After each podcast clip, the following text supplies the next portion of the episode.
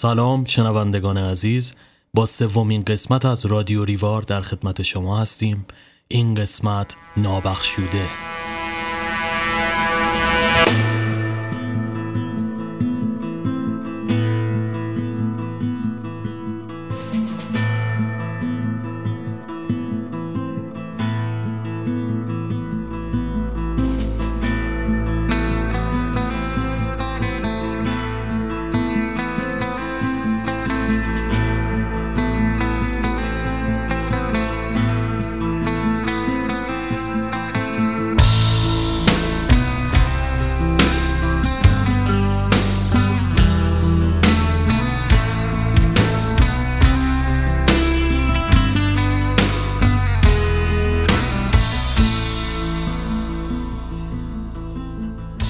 قطعا یکی از بزرگترین آثار موسیقی متال سگانه نابخشوده است.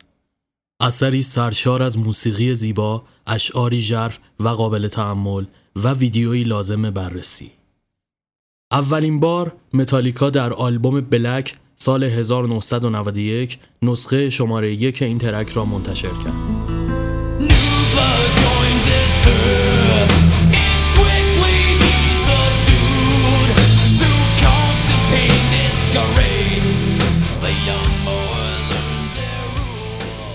اما دومین نسخه از این ترک پس از 6 سال از انتشار اولی در سال 1997 و آلبومی به نام ریلود منتشر شد.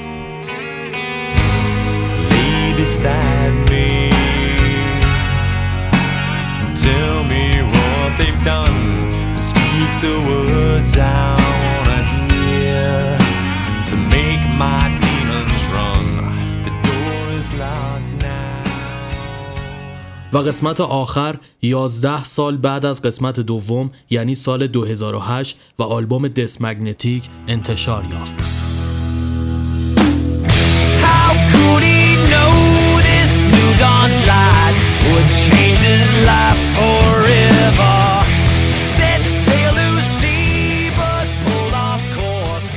هر دو قسمت یک و دو ترک های چهارم آلبوم های خودشان بودند. اما قسمت سوم track هفتم قرار گرفت. بسیاری از آهنگ های متالیکا منشأ شخصی دارند. نابخشوده هم جزئی از آنهاست. همه از علاقه جیمز به کلینت ایستوود و مخصوصا سگانه وسترن های اسپاگتی سرجیو لئونه خبر داشتند. از طرف دیگه آخرین وسترن کلینت هم Unforgiven نام داشت. نکته این که از سال 82 همیشه کنسرت های متالیکا با آهنگ شاهکار The Ecstasy of Gold که اثر انیو موریکونه برای فیلم خوب بد زشت بود شروع می شد. این آهنگ رو حتی دیو ماتستین هم دوست داره. دیو بعد از اخراج از متالیکا تا مدت ها آهنگای اونا رو گوش نداد. گفته شده که بعد از انتشار نابخشوده او به لارس زنگ می‌زنه و میگه این آهنگ رو شنیدم. انگار اولین باری بود که خوانندگی جیمز رو میشنوم. جیمز خواننده بزرگیه و من بارها صداش رو گوش دادم. البته در باب موسیقی این سگانه هنوز هم بحث است. مثلا اینکه نابخشوده یک هنوز پیوند خاصی با کارهای قبل مثل فیت تو بلک دارد. در صورتی که قسمت دو بیشتر تحت تاثیر حالت خشدار و گرانجی دوران عواست آن دهه و جو لود و ریلود است. نوع نواختن درامز در قسمت سوم شبیه به درامز های دهه 80 متالیکاست. اما یکی دیگه از نکته های جذاب راجع به آنفورگیون ویدیوی اون هست. ویدیو این آهنگ شامل دو نسخه میشه نسخه معمولی مساوی با طول آهنگ یعنی همان 6 دقیقه و 30 ثانیه و نسخه دیگر این ویدیو حدود 15 دقیقه است. کارگردان این ویدیو مت ماهورین بوده که چند سال بعد ویدیو کینگ ناتینگ را هم برای متالیکا می‌سازد. در ویدیو پسر بچه ای تک و تنها که حتی پدر و مادری ندارد در فضایی بزرگ مثل یک حیات زندان یا یک خیابان بزرگ ترسیم می شود. هرچند که در نسخه طولانیتر در ابتدای داستان دختر بچه ای نیز همراه اوست.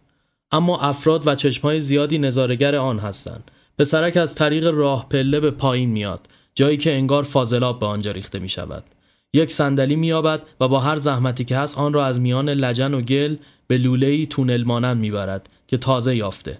این تونل ظاهرا راه به یک سلول می‌برد. به هر حال صندلی هم از دست کودک میافتد و او هم دیگر به دنبالش نمیآید. همانطور که گفتم این افراد همه بالغ و بزرگند در حالی که کودک کوچک میماند اصلا انگار همین افراد و قوانین آنهاست که دنیای کودک را تیره کرده و مانع رشد او شده.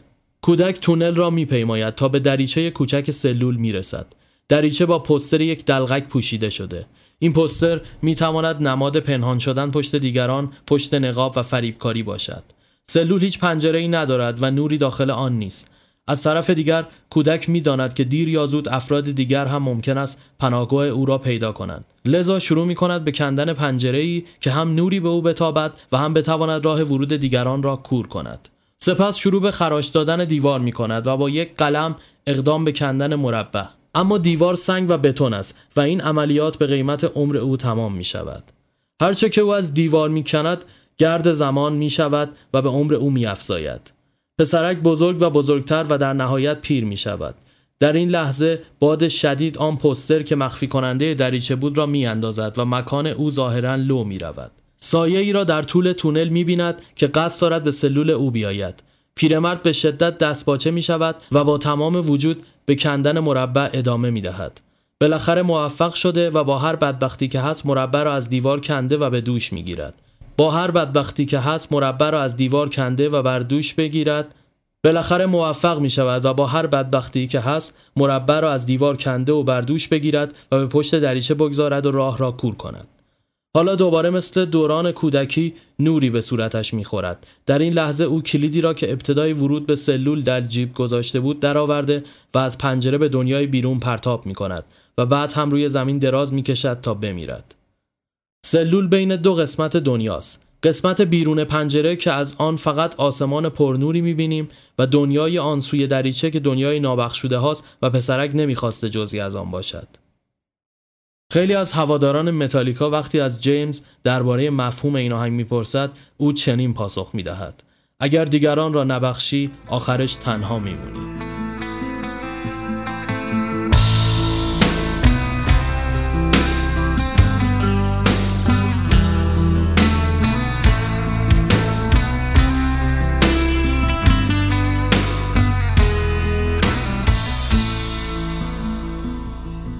خب اما برای بخش آخر به سرگذشت ولفگانگ بورشت نویسنده آلمانی خواهیم پرداخت. سرگذشت ولفگانگ بورشت شاید غمانگیزتر از حکایتهایش باشه. چنین مقدر شده بود که او بیش از 26 سال زندگی نکند. فردای روز مرگ تنها نمایش او به نام بیرون پشت در به روی صحنه رفت. بورشت نخست به کتاب فروشی پرداخت سپس به بازیگری روی آورد. در سال 1941 به جبهه شرق اعزام و در آنجا به شدت زخمی شد. به علت مطالبی که در نامه هایش نوشته بود دستگیر و به اعدام محکوم شد. به مدت هشت ماه در زندان در انتظار مرگ بود اما محکومیت او بدل به خدمت در خط مقدم جبهه شد. پس از چندی به علت بیماری از خدمت معاف شد اما چندی از آزادی او نگذشته بود که دوباره به علل سیاسی دستگیر و در بهار 1945 به جبهه اعزام شد و مدتی نیز در اسارت به سر برد. برشت سرانجام با جسم و جانی ویران به خرابه های زادگاهش بازگشت. تنها دو سال برای زنده ماندن و نوشتن وقت داشت. اشعار او، داستانهایش و تنها نمایشنامه او همه حکایت رنج درگذشتگان، آسیب دیدگان جنگی بی ها و گرسنگان است. به رغم مرگ زودرس برشت، داستانهای کوتاه وی از جمله بهترین داستانهای ادبیات معاصر آلمان و خود او نیز از پیشوایان داستان نویسی معاصر این کشور به شمار می رود. او در سال 1947 بر اثر بیماری های ناشی از جنگ درگذشت. داستان کوتاهی که از وی روایت خواهیم کرد موشهای صحرایی هم شبها میخوابند نام دارد.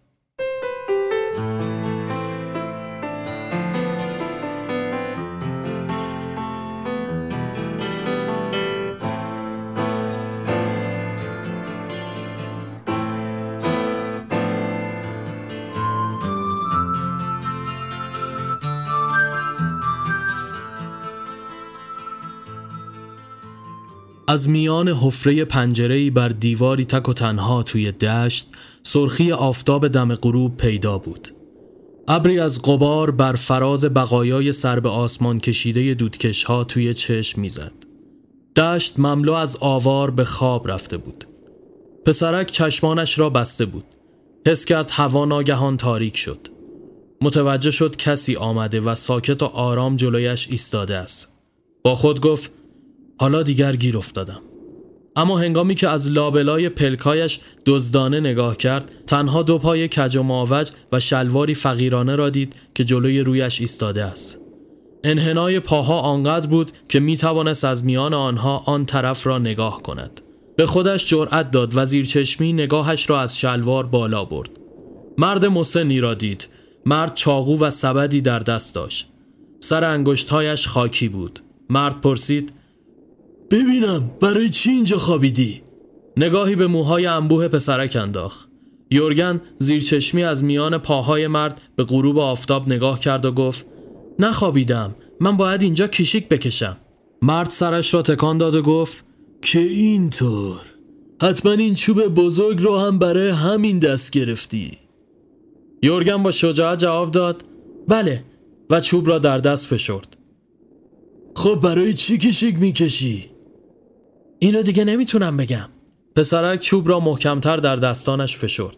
حتما برای پول کشیک می‌کشی نه؟ مرد سبد را زمین گذاشت و چاقو را با پشت شلوارش تمیز کرد. یورگن با لحن تحقیرآمیزی گفت نه اصلا پولی در کار نیست. من مواظب چیز دیگری هستم. آخه چه چیزی؟ اینو دیگه نمی‌تونم بگم. مواظب چیز دیگری هستم. همین. خب نگو. پس من هم به تو نمیگم که توی این سبد چی هست. مرد با پا ضربه‌ای به سبد زد و چاقویش را بست. یورگن بی گفت می‌تونم حدس بزنم توی سبد چی هست. غذای خرگوش. مرد شگفت زده گفت آفرین. آره عجب بچه زرنگی هستی. چند سالته؟ نه سال. به به آفرین. پس نه سالته. خب پس باید بدونی که سه نه تا چند تا میشه ها؟ یورگن گفت معلومه. و برای اینکه فرصت فکر کردن پیدا کند اضافه کرد اینکه خیلی ساده است. پسرک از میان پاهای مرد آن سو را نگاه کرد. یک بار دیگر نیز پرسید سه نه تا میشه بیست و هفتا از همون اولم اینو می‌دونستم. مرد گفت درسته. و این دقیقا تعداد خرگوش های منه. دهان یورگن از تعجب باز بیست و هفتا؟ اگه بخوای می‌تونی اونا رو ببینی بعضی از اونا خیلی کوچیکن یورگن با تردید گفت نه نه نمی‌تونم من باید اینجا مواظب باشم مرد پرسید همیشه؟ شبها هم؟ یورگن نگاهش را از روی پاهای کج و مرد بالا برد و آهسته گفت همیشه بعد از یک شنبه حتی شبها هم باید کشیک بکشم مرد گفت اما تو اصلا نمی‌خوای خونه بری؟ آخه تو باید غذا بخوری یورگن سنگی را از روی زمین بلند کرد زیر آن نصف نانی بود با یک قوطی حلبی مرد پرسید اهل دود و دم هستی؟ پیپ می‌کشی؟ یورگن چوب دستیش را محکم فشرد و با دودلی گفت من فقط سیگار میپیچم از پیپ هم خوشم نمیاد مرد روی سبدش خم شد و گفت حیف تو می‌تونستی بچه خرگوشا رو تماشا کنی. مخصوصا کوچولوهاشونو. شاید هم میذاشتم یکی رو برای خودت برداری. اما تو که نمی‌تونی از اینجا دور شی. مرد سبد را برداشت و بلند شد. خیلی خوب. حیف شد که مجبوری اینجا بمونی. برگشت تا برود. یورگن با شتاب گفت اگه به کسی نگویی باید بگم که برای موشهای صحرایی اینجا نگهبانی میدم. مرد قدمی به عقب برداشت و گفت برای موشهای صحرایی؟ بله اونا مرده ها رو می‌خورن. مرده آدما رو. غذاشون همینه. معلممون گفته که باید نگهبانی بدم. مرد پرسید خب پس مراقب موشای صحرایی هستی؟ برای موشا کشیک نمی‌کشم. و خیلی آهسته گفت مواظب برادرمم که اون زیره. بعد با چوب دستیش دیوارهای فروریخته را نشان داد. یه بمب به خونه ما خورد. چراغ زیرزمین خاموش شد. برادرم هم همینطور. ما خیلی صداش زدیم. اون خیلی کوچکتر از من بود. تازه چهار سالش بود. آره الان باید همین زیر باشه. اون چهار سال کوچکتر از من بود. مرد که هنوز بالای سرش ایستاده بود نگاهی به موهای انبوه پسرک انداخت و یک دفعه گفت خب پس معلم شما نگفت که موشای صحرایی شبها میخوابن؟ یورگن نجوا کرد. نه. و بعد خیلی خسته به او نگاه کرد. معلم ما اینو نگفت. مرد گفت به عجب معلمی است که اینا رو نمی‌دونه. شبها موشای صحرایی میخوابن. شبها با خیال راحت می‌تونی به خانه بری اونا هم همیشه شبها میخوابن درست از وقتی که هوا تاریک میشه یورگن با چوب حفره کوچکی توی کپه خاک درست کرد و با خودش گفت اینها همه قبرهای کوچکی هن. همشان قبرهای کوچک هستن مرد همانطور که پاهای تابدارش بیقرار بود گفت می‌دونی چیه؟ من میرم زود به خرگوشام غذا میدم همین که هوا تاریک شد میام دنبالت. شاید هم یه خرگوش رو با خودم بیارم. یه کوچولویش رو. نظرت چیه؟ یورگن حفره کوچک دیگری را در توی تل خاک ایجاد کرد. نگاهی به پاهای تابدار مرد انداخت و آهسته گفت خرگوش کوچک واقعی؟ سفید خاکستری یا سفید و سیاه؟ نمی‌دونم. آیا واقعا اونها شب میخوابن؟ مرد بالای بقایای دیوار رفت و از آنجا به طرف جاده پیچید.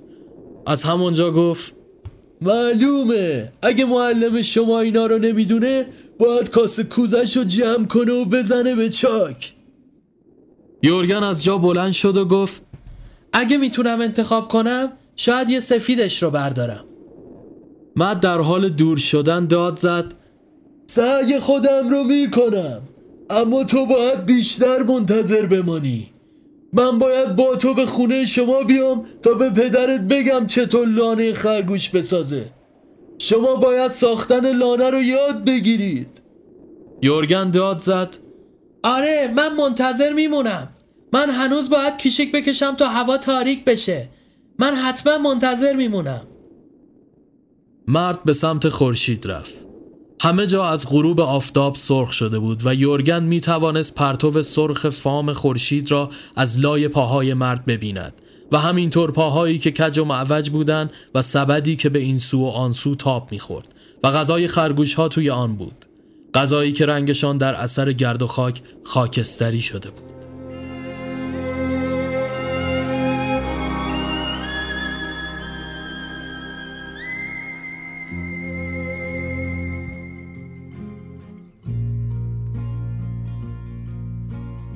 Good night, Stan.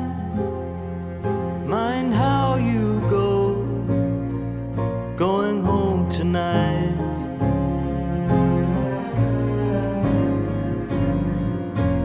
If you can, take a watering can to protect yourself.